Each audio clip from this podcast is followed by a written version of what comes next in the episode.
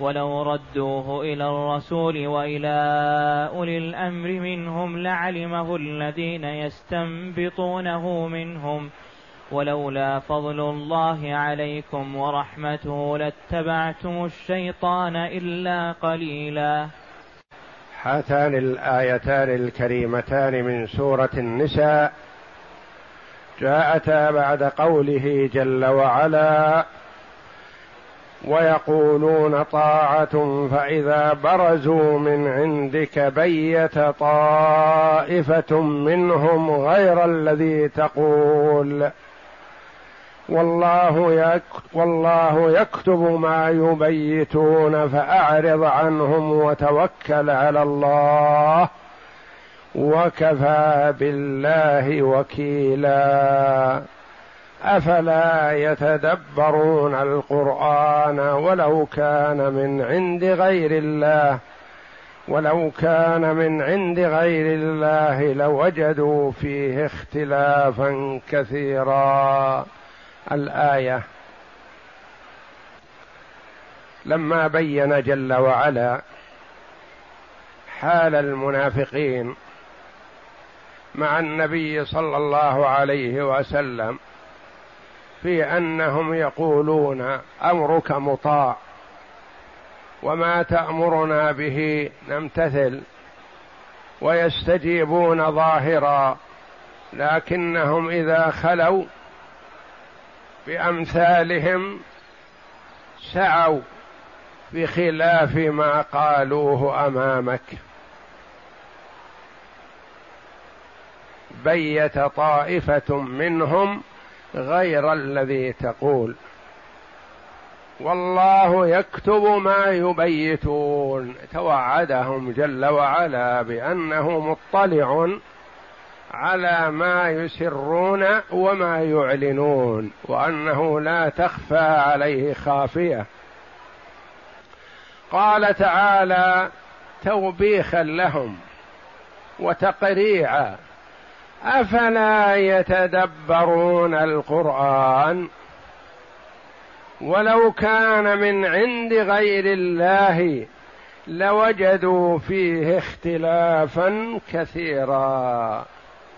هؤلاء الذين يظهرون الإسلام ويبطنون الكفر بين أيديهم علامة واضحة بأن هذا القرآن من عند الله. وأن محمدا صلى الله عليه وسلم رسول الله. لا شك في هذا والقرآن العظيم يدل على هذا. لو كان هذا القرآن من عند غير الله كما يزعم جحال المشركين والمنافقين لوجدوا فيه اختلافا كثيرا. لكنه لا اختلاف فيه. فهو يخبر عن المغيبات فتوجد كما أخبر. ويخبر عن الأمور السابقة بأساليب متعددة لا يختلف بعضها عن بعض. أفلا يتدبرون القرآن وفي هذا حث وترغيب للمؤمنين في تدبر القرآن لأنه يزيد في الإيمان. كلما تدبر المسلم القرآن ظهر له من الأمور العظيمة الغائبة عنه قبل هذا الشيء الكثير فيزداد إيمانه بالله تبارك وتعالى. يزداد إيمانه باليوم الآخر. أفلا يتدبرون القرآن والتدبر هو التأمل والنظر فيه والتمهل عند قراءته واستخلاص المعاني منه. ولو كان من عند غير الله كما يزعمون. يزعم كفار قريش ويزعم المنافقين بأن هذا ليس من عند الله. وإنما كما قال الله جل وعلا عن كفار قريش إنما يعلمه بشر. يقول الله لسان الذي يلحدون إليه أعجمي وهذا لسان عربي مبين. النبي صلى الله عليه وسلم يخاطب الناس كلهم ما يترفع عن صغير ولا يحتقر نفسه ويتواضع لكبير. بل هو صلى الله عليه وسلم يحرص على إيمان وإسلام العظماء كما يحرص على إيمان وإسلام الخدم والعبيد والأرقة وغيرهم. وكل يعطيه على قدره عليه الصلاة والسلام ويترفق بهم في الدعوة. فيا كان يأتي إلى حداد في مكة يدعوه إلى الله ورأى منه استجابة فكان يأتي ويجلس عنده. فقال كفار قريش هذا القرآن يتعلمه محمد من هذا الحداد. مولى رقيق لامرأة. إنما يعلمه بشر. قال الله جل وعلا لسان الذي يلحدون إليه أعجمي. إذا خاطبك خفي عليك بعض كلامه. وربما خاطب المذكر بخطاب المؤنث أو خاطب المؤنث بخطاب المذكر. عجمي لسان الذي يلحدون إليه أعجمي. وهذا لسان عربي مبين. تحداهم الله جل وعلا بأن يأتوا بمثله فلم يستطيعوا. فتحداهم بأن يأتوا بعشر سور من مثله فما استطاعوا. فتحداهم الله جل وعلا بأن يأتوا بسورة واحدة من مثله فما استطاعوا. ما يستطيعون لأن كلام البشر يختلف كثيرا عن كلام الخالق جل وعلا كلام الله. ولولا أن الله جل وعلا يسره وسهله لنا ما استطعنا أن نفهمه. ولقد يسرنا القرآن للذكر فهل من مدكر. يسره الله جل وعلا وسهله علينا ففهمناه. وإلا هذا كلام الخالق تبارك وتعالى. فيقول الله جل وعلا ولو كان من عند غير الله لوجدوا فيه اختلافا كثيرا. لوجدوا فيه اختلاف غلط نسيان شك ريب ما ما يستقيم. كلام البشر عن أمور مغيبة أمور خفية يتحدث عنها القرآن تأتي كما أخبر. ولو كان من عند غير الله لوجدوا فيه اختلافا كثيرا. فهو أعظم معجزة أعطاها الله جل وعلا لنبي من الأنبياء.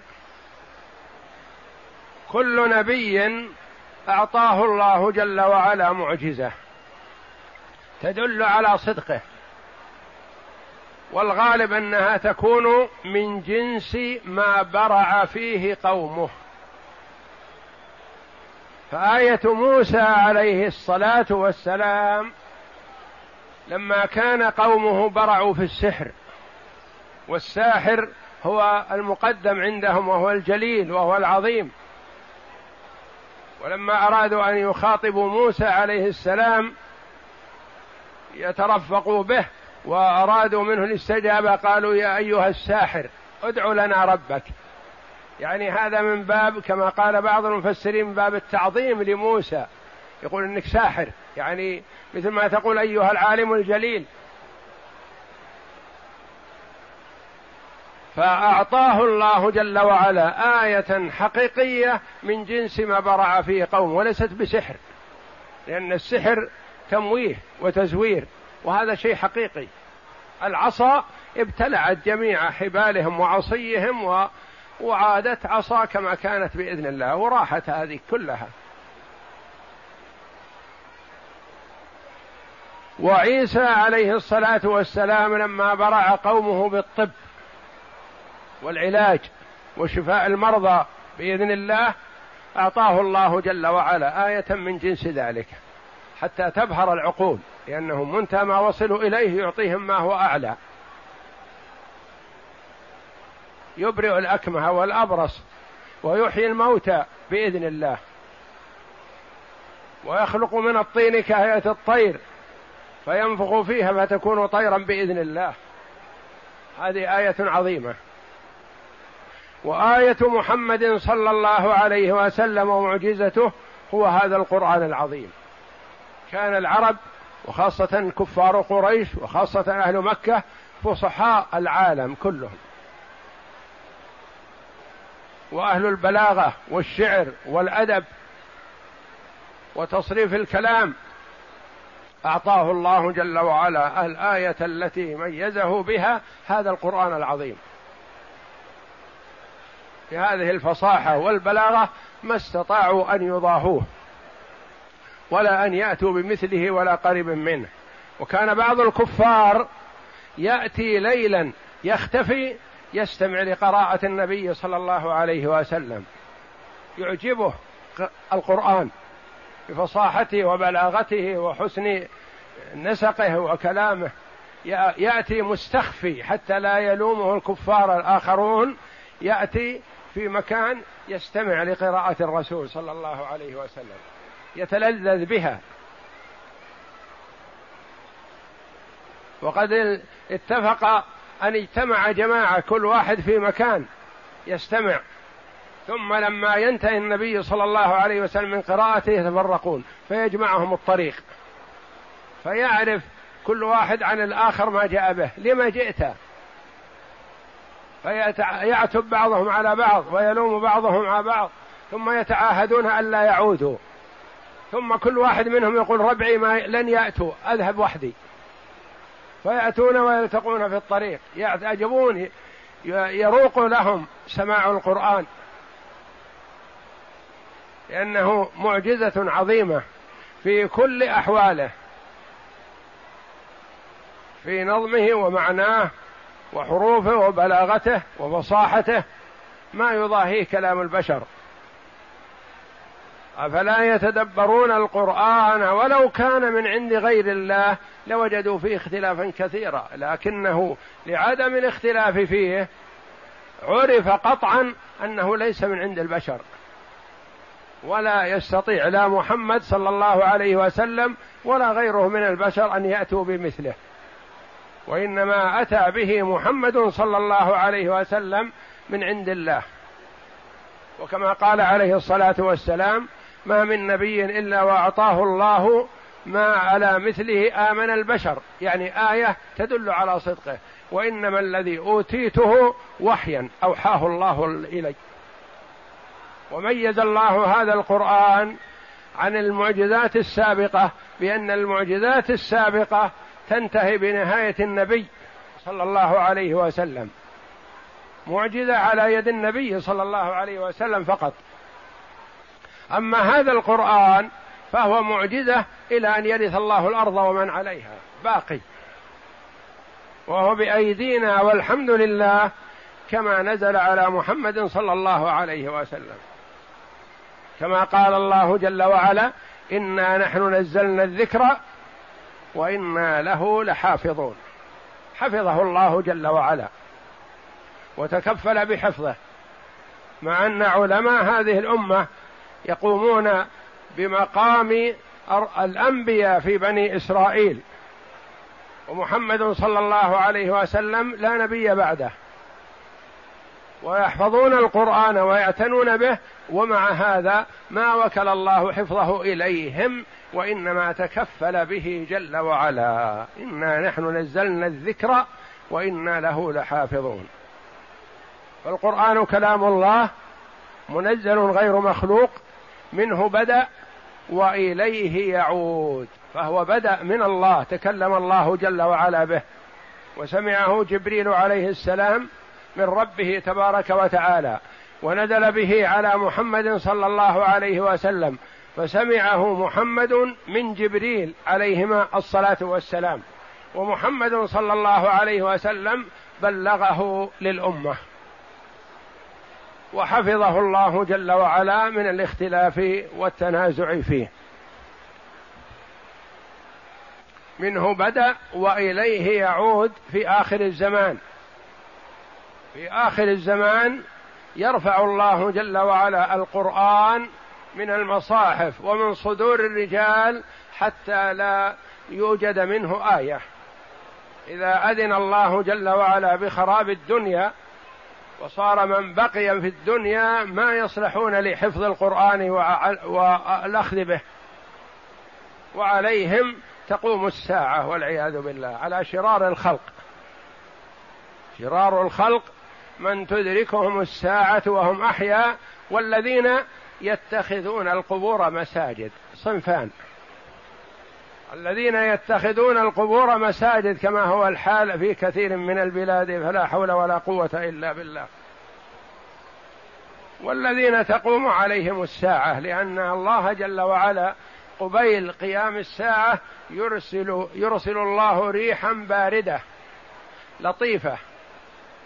تقبض روح كل مؤمن ومؤمنة حتى لا يبقى في الأرض من يقول الله الله يتهارشون تهارش الحمير والعياذ بالله عليهم تقوم الساعة.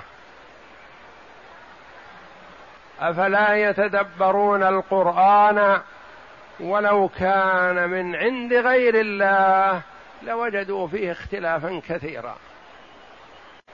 ثم قال جل وعلا وإذا جاءهم أمر من الأمن أو الخوف أذاعوا به ولو ردوه إلى الرسول وإلى أولي الأمر منهم لعلمه الذين يستنبطونه منهم. هذه الآية قيل في سبب نزولها قولان.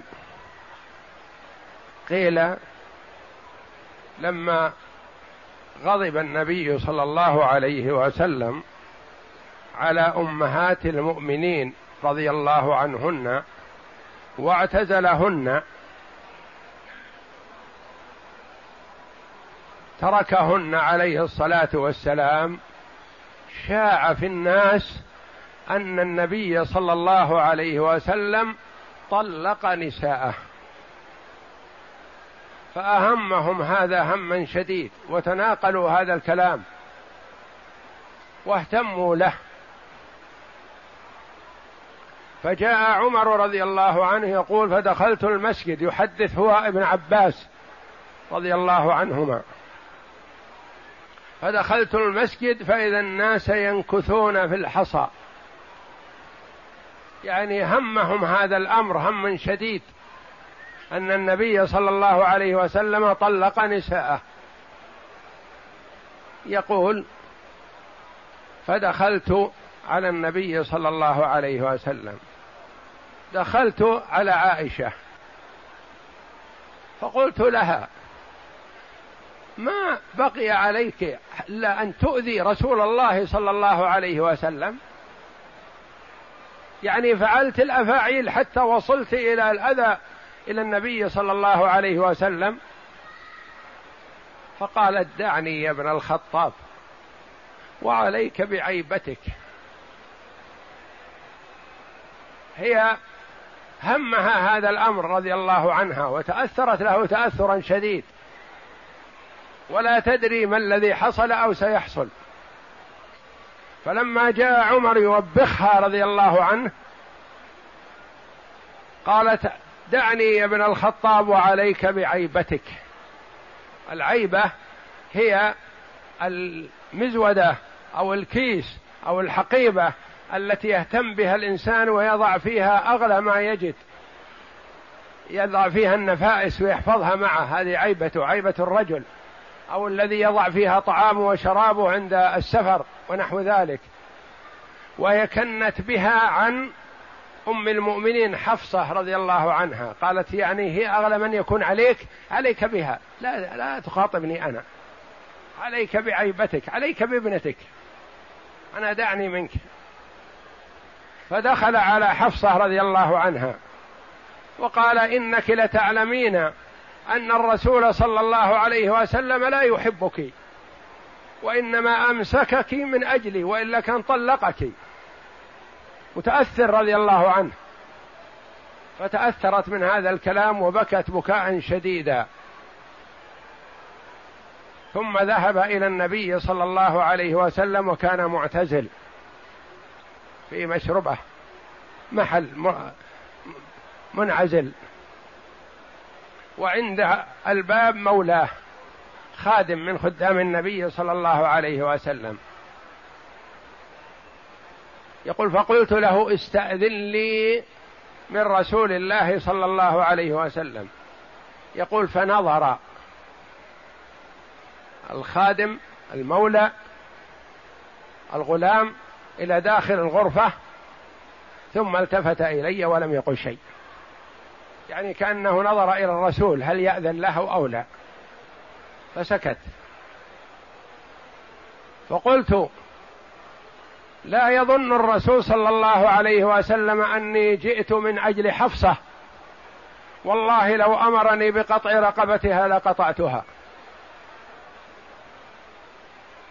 ورفعت صوتي حتى يسمعني الرسول صلى الله عليه وسلم. فاستأذن لي من رسول الله صلى الله عليه وسلم. يقول فنظر داخل الغرفة. ثم التفت إلي وقال بيده كذا. أشار إلي يعني ادخل. يعني كأنه إذن مبني على إلحاح وتلزيم من عمر رضي الله عنه. ادخل. يقول فدخلت فإذا النبي صلى الله عليه وسلم مضطجع وعليه إزار فقط. ما عليه رداء. قد نام على حصير. فنظرت حول النبي صلى الله عليه وسلم فلما دخلت استي... است... جلس عليه الصلاة والسلام من أجل عمر. فنظرت فإذا الحصير قد أثر على جنب النبي صلى الله عليه وسلم.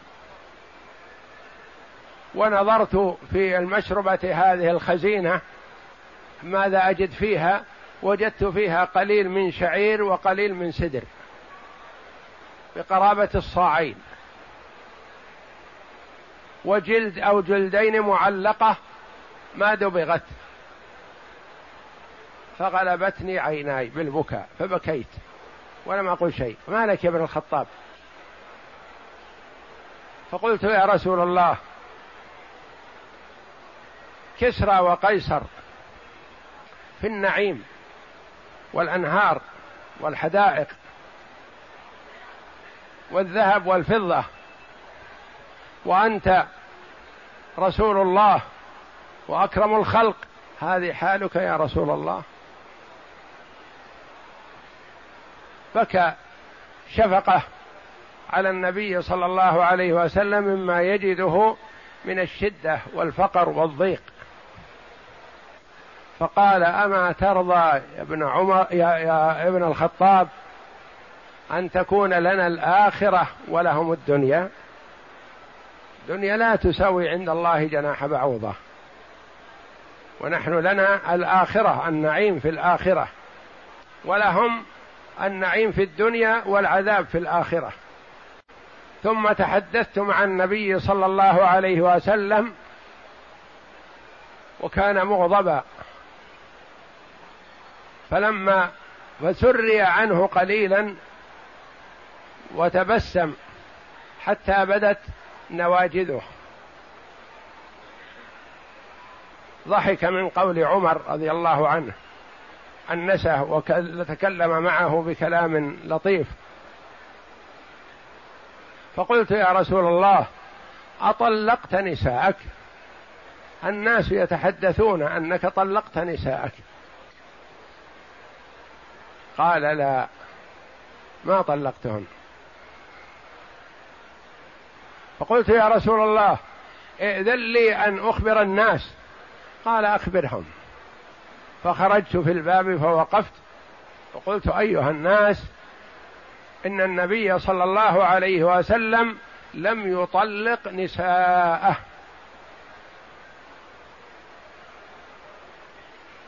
فأنزل الله جل وعلا وإذا جاءهم أمر من الأمن أو الخوف أذاعوا به.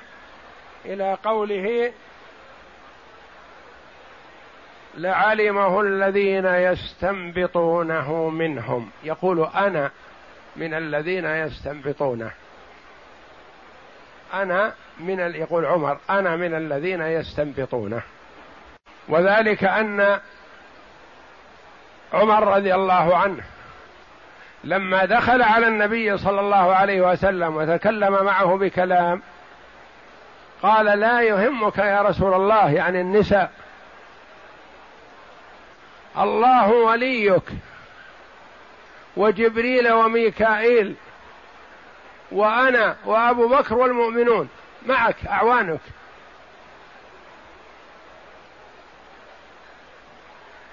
فأنزل الله جل وعلا مصداق ذلك في كتابه العزيز. عسى ربه إن طلقكن أن يبدله أزواجا خيرا منكن إلى آخر الآيات. وأنزل الله جل وعلا في التحري في الصدق واستطلاع الخبر من مصدره الوثيق قوله تعالى وإذا جاءهم أمر من الأمن أو الخوف أذاعوا به. هذا عتاب لضعاف الإيمان من المؤمنين وتوبيخ ولوم للمنافقين الذين إذا سمعوا الإشاعة أعلنوها. وكان الواجب على المسلم الا يتحدث ولا يتكلم إلا بما جزم في الصدق به وأنه صدق. من نقل الحديث الكذب فهو أحد الكذابين. وقول صلى الله عليه وسلم كفى بالمرء إثما أن يحدث بكل ما سمع. فكان الأجدر أن المرء إذا سمع إشاعة ما الا يقولها حتى يتأكد لأنه ربما يروج الكذب ويذيع الكذب ويكون آلة بيد المنافقين الذين يحبون تويج هذا فيقوم هذا المسلم وهذا المسلم وهذا المسلم يروجون كلامهم ينقلون. هذا ما يتمناه المنافقون.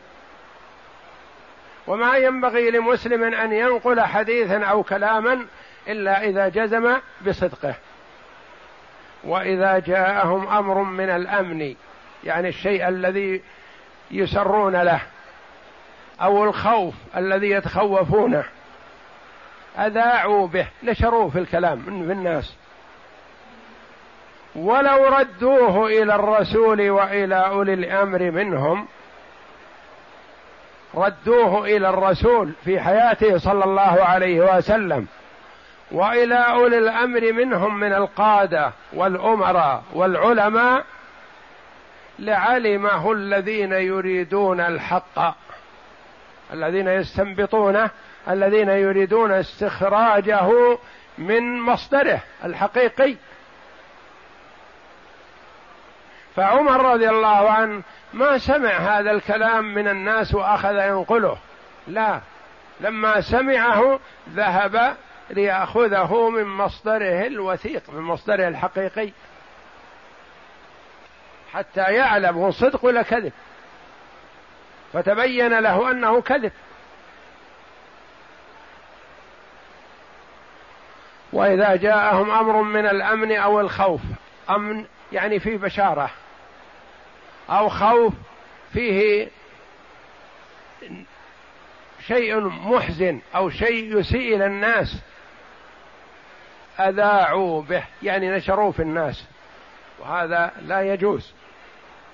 ولو ردوه تركوا الأمر حتى يظهره النبي صلى الله عليه وسلم أو يظهره ولاة الأمر في بيان يصدرونه مثلا.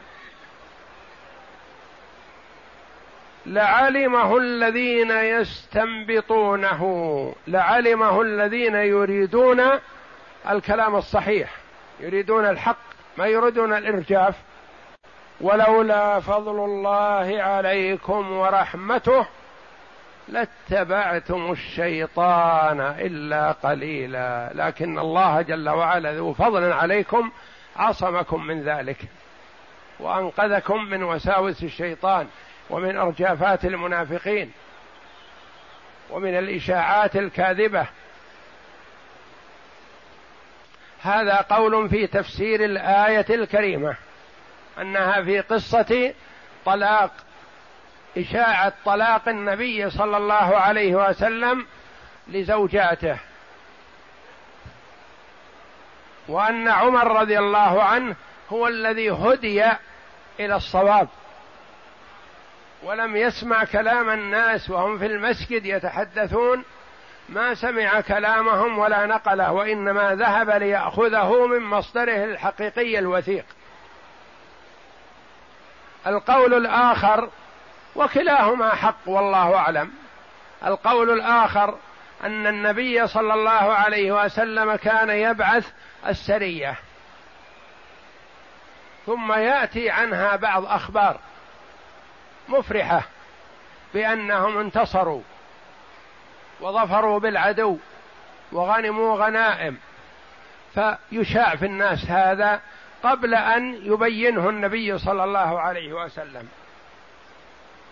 أو يشاع عن هذه السرية أنها غلبت وأنها قتل منها أناس وأن أسر منها آخرون وهكذا فيشيعها المنافقون. فتشيع في الناس أنها حصل وحصل بينما هو ما حصل كل هذا.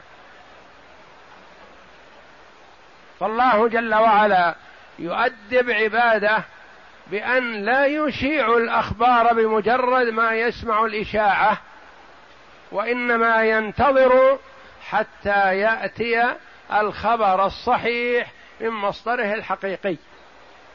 ينتظر ماذا يقول النبي صلى الله عليه وسلم عن هذا؟ فينقلونه. ينتظر ماذا يقول الأمير؟ ماذا يقول ولي الأمر؟ ماذا يقول القاضي ماذا يقول العالم فينشرونه. إذا تأكدوا من هذا أنه مصدر وثيق نشروه. وإذا جاءهم أمر من الأمن أو الخوف يعني وصلهم خبر فيه سرور أو فيه خوف أذاعوا به أشاعوه ولو ردوه إلى الرسول وإلى أولي الأمر منهم انتظروا. وجعلوا وردوا الأمر إلى مصدره. لعلمه حقيقة الذين يستنبطونه يريدون العلم الصحيح. يستنبطونه يعني ليس ذما لهم وإنما مدح. الذين يريدون العلم الصحيح يريدون الكلام الخبر المؤكد. لعلمه الذين يستنبطونه منهم. والاستنباط هو استخراج الشيء من موقعه الأصلي.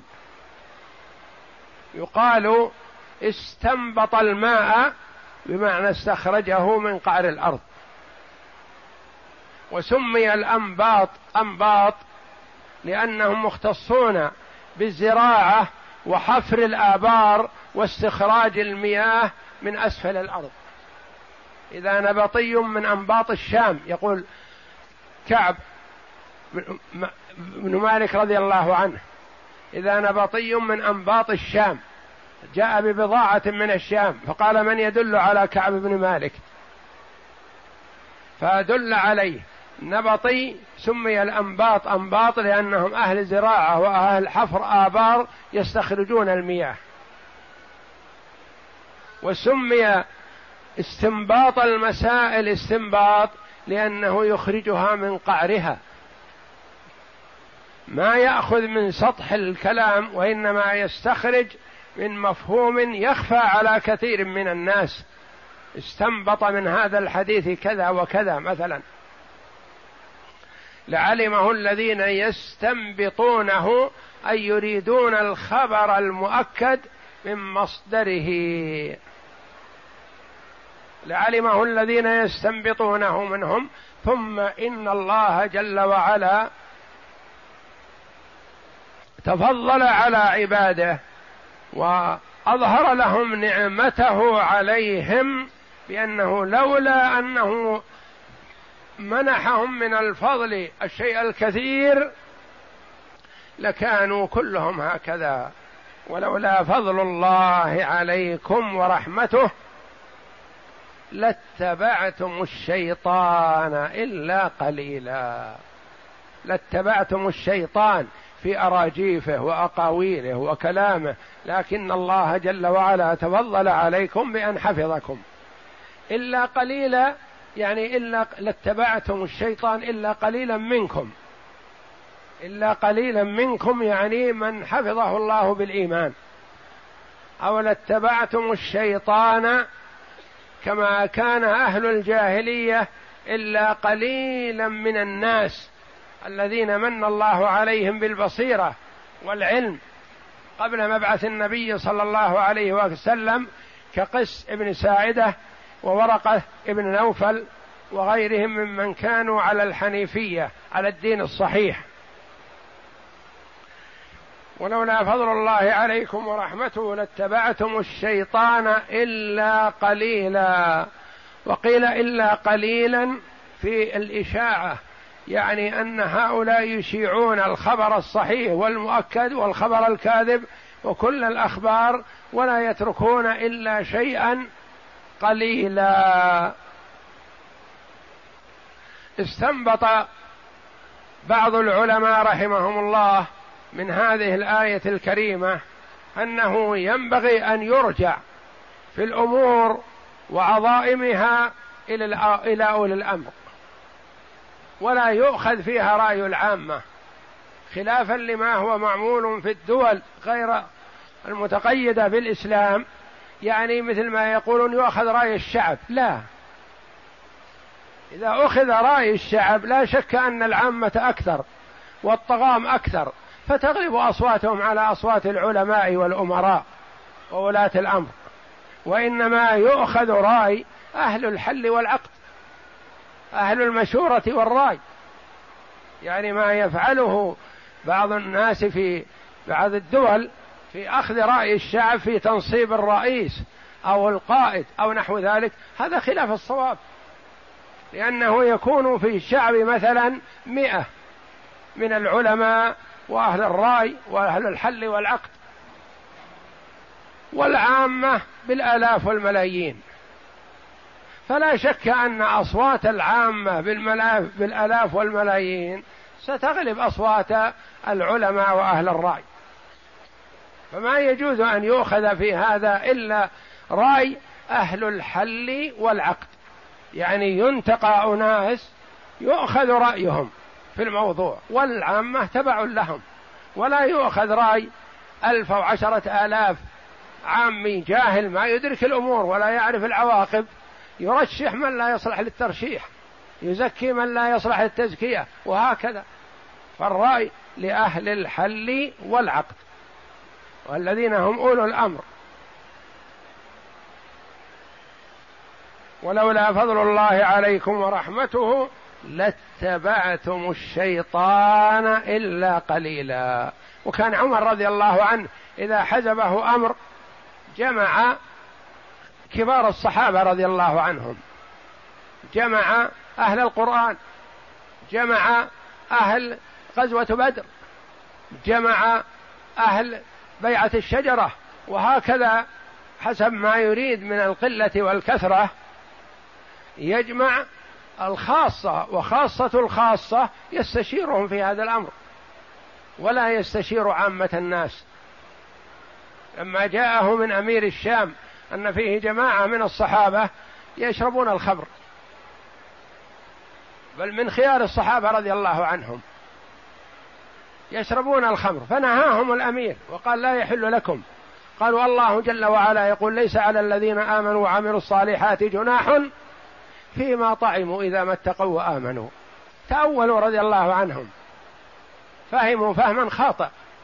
ما جمع عمر رضي الله عنه كل أهل المدينة جمع خيار الصحابة وكبار الصحابة.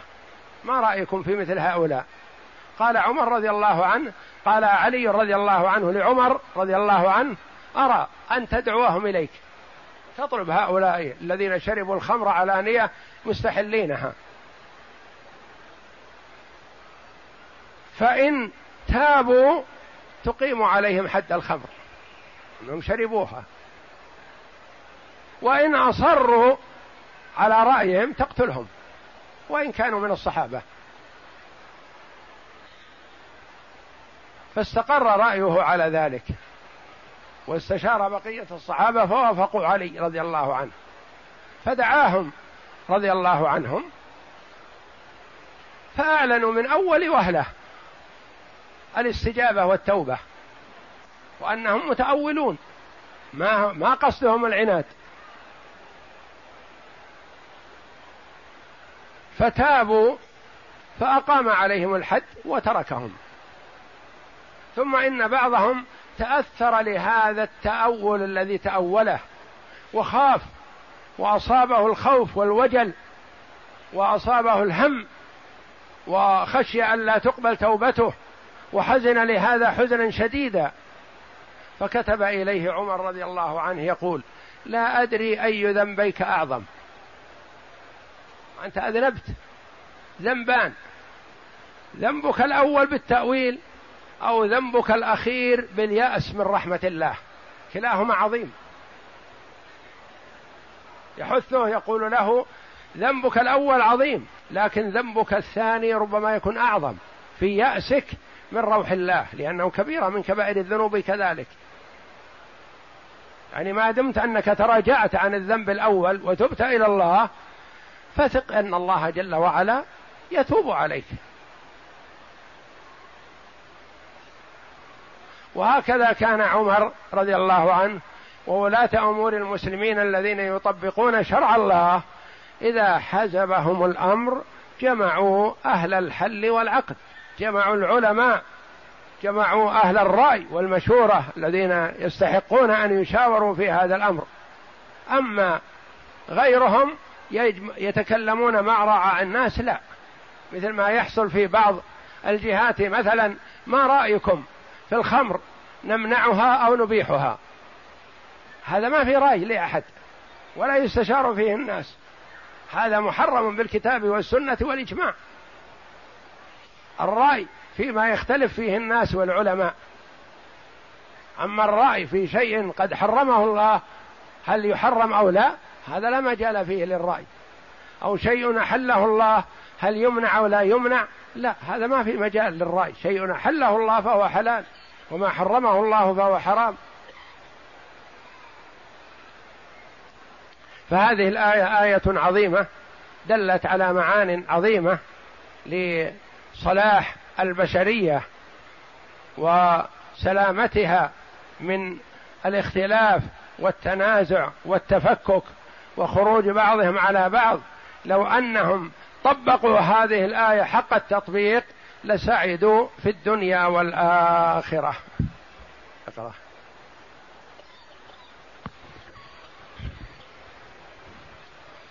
يقول تعالى آمرا للمؤمنين بتدبر القرآن ناهيا لهم عن الإعراض عنه وعن وعن تفهم معانيه المحكمة وألفاظه البليغة مخبرا لهم أنه لا اختلاف فيه ولا اضطراب ولا تعارض لأنه تنزيل من حكيم حميد فهو حق من حق ولهذا قال تعالى أفلا يتدبرون القرآن أم على قلوب أقفالها؟ ثم قال أفلا يتدبرون الهمزة للاستفهام التوبيخي والفاء عاطفه اعموا اعموا فلا يتدبرون القرآن وقال تعالى ولو كان من عند غير الله أي لو كان مفتعلا مختلقا كما يقول من يقول من جهلة المشركين أو المنافقين لوجدوا فيه اختلافا كثيرا أي اضطرابا وتضادا وهذا سالم من الاختلاف فهو من عند الله كما قال تعالى مخبرا عن الراسخين في العلم حيث قالوا آمنا به كل من عند ربنا. أي محكمه ومتشابهه حق فلهذا ردوا المتشابه إلى المحكم فاهتدوا. والذين في قلوبهم زيغ ردوا المحكم إلى المتشابه فغووا ولهذا مدح تعالى الراسخين وذم الزائقين. وذم الزائغين قال الإمام أحمد عن عمرو بن شعيب عن أبيه عن جده قال خرج رسول الله صلى الله عليه وسلم ذات يوم والناس يتكلمون في القدر فكأنما يفقأ في وجهه حب الرمان من الغضب. يعني غضب صلى الله عليه وسلم لما رآهم يتنازعون في القدر غضب لهذا وتأثر عليه الصلاة والسلام وأصبح وجهه أحمر كأنما يفقأ فيه حب الرمان. نعم. فقال ما لكم تضربون كتاب الله بعضه ببعض؟ بهذا هلك من كان قبلكم. يعني هلكت الأمم السابقة باختلاف تخالف بعضهم ببعض كل واحد يستدل بآية.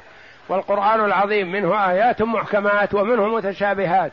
فترد المتشابهات إلى المحكمات فيتضح الأمر. وقوله تعالى وإذا جاءهم أمر من الأمن أو الخوف أذاعوا به إنكار على من يبادر إلى الأمور قبل تحققها فيخبر بها ويفشيها وينشرها. وقد لا يكون لها صحة. وقد قال مسلم في مقدمة, في مقدمة صحيحه عن أبي هريرة رضي الله عنه عن النبي صلى الله عليه وسلم قال كفى بالمرء كذبا أن يحدث بكل ما سمع. وفي الصحيح من حديث من حدث بحديث وهو يرى أنه كذب فهو أحد الكذابين. يعني ما ينبغي للإنسان أن يتحدث بحديث وهو يرى أنه ليس بصحيح لو إنما يتحدث به الناس لا يسكت عن هذا ولا يقوله. ولا يكون آلة مذيع للمنافقين ومن يشيعون الأخبار الكاذبة لأنه إذا نقله صار كأنه خادما لهم فيما يريدون. ينشر أخبارهم الكاذبة وأراجيفهم. وإنما ما يتكلم به إلا إذا علم صدقه.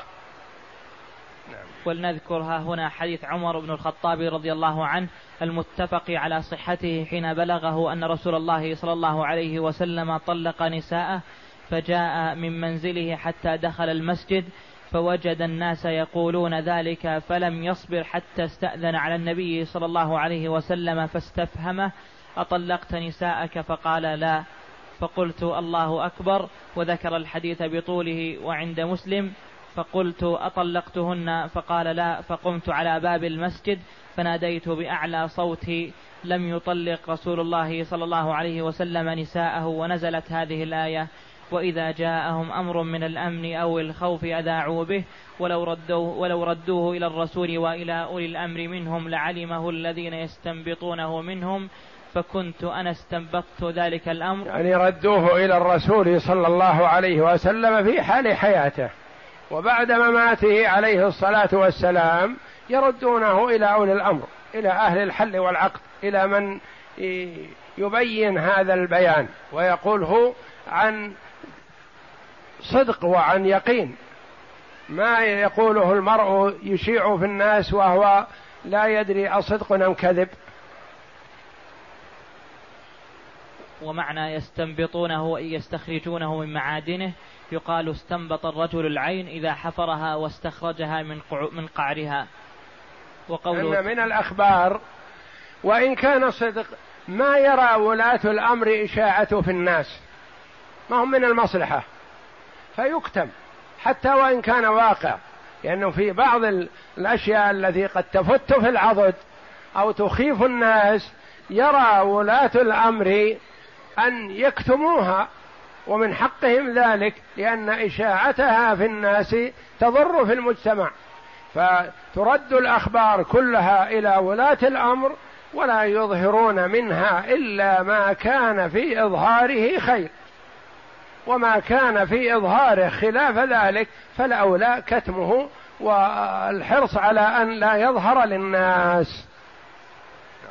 وقوله تعالى لاتبعتم الشيطان إلا قليلا قال ابن عباس رضي الله عنهما يعني المؤمنين وقال قتادة لاتبعتم الشيطان إلا قليلا يعني كلكم.